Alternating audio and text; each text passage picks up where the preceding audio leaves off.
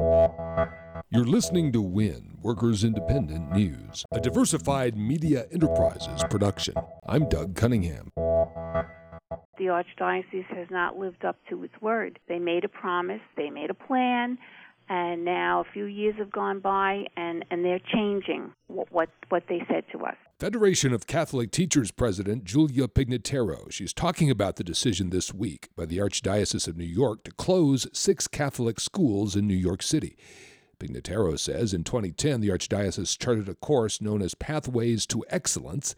It included some school closings, 55 since 2011, which led her and the union to believe that it would lead to a stronger Catholic school system in New York City.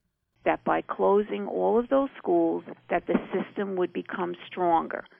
And there have been repeated comments about taking money from rental properties and buildings sold and plowing it back into the system to make it stronger. So I was a believer in this that this is what they were doing. And then without any notice on Monday we have a twist where we have an announcement of another six schools closing. I certainly hope that we can keep these open or do something, and I hope that there would not be any more.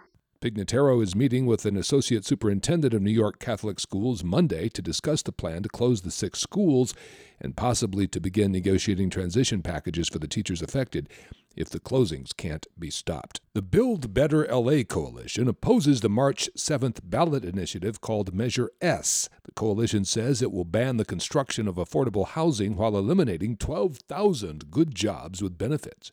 Ron Miller is executive secretary of the LA Orange County Building and Construction Trades Council. We do have a shortage of housing, good affordable housing in Los Angeles. Very expensive to live here. But the existing workforce has to travel outside of the city because they can't afford to live here. When these projects come up in front of city council, they need zone changes or different variances. Those projects will be affected also. There was an article in a newspaper here a few weeks back, and they said that we're in the middle of the largest building boom since 1920, and we would like to see this continue. There's a lot of uh, housing being built, and this measure is something that's going to be very detrimental to that effort. WIN is brought to you in part by the Amalgamated Transit Union, the largest labor union representing transit and allied workers in the U.S. and Canada. Online at atu Sponsored by Ironworkers Impact, now reserving spots for this year's groundbreaking conference, welcoming contractors to grow their business by networking and attending world class breakouts. More on this event in San Diego, happening March 19th through the 22nd, is found online at impact